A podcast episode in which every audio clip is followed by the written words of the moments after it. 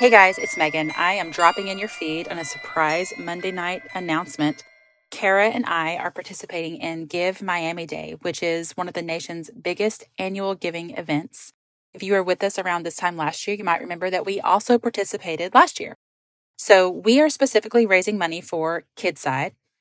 KidSide is an organization that helps children in need who are in crisis due to high conflict court cases KidSide helps them to receive critical protection, advocacy, and the opportunity to heal by covering the cost of services rendered by outside providers to families referred by the family court. So basically, KidSide helps them get all those services for free. They don't have to have the added burden of that cost on top of everything else they're already dealing with. Since 2012, Give Miami has raised more than $100 million for community nonprofits. And this year, like last year, we're asking our listeners to help us raise money for KidSide.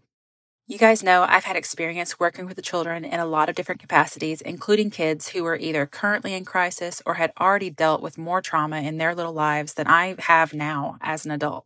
I also know adults now who went through some sort of trauma in their young lives and they grew up to have trouble expressing their emotions or coping with stress.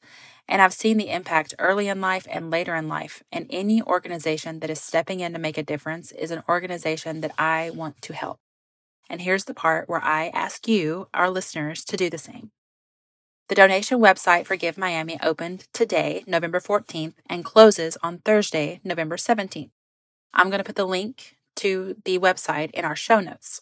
If you're able to donate, please do so. If you can't, we completely understand, but please share the information with other people. Post it on your Facebook, put it in your Instagram stories, talk to your friends, family, and coworkers about it. Last year, we were able to raise quite a bit of money for the organization, and we would love to do that again. Kara and I don't receive any of that money, by the way, just to make it clear, everything you donate goes directly to the fundraiser. Last year, when we did this fundraiser, we had our own giving website set up, but this year, I'm asking you guys to go donate through the website of my friend Dr. Melissa Tigges. The link to her donation website is in the show notes. So you just go there and you donate. She just has a quick and easy goal of $1,500, and we should easily make that in no time. So I would really love it if you guys would take a few minutes and go donate to this very important organization. Thank you guys so much. We love you. Goodbye.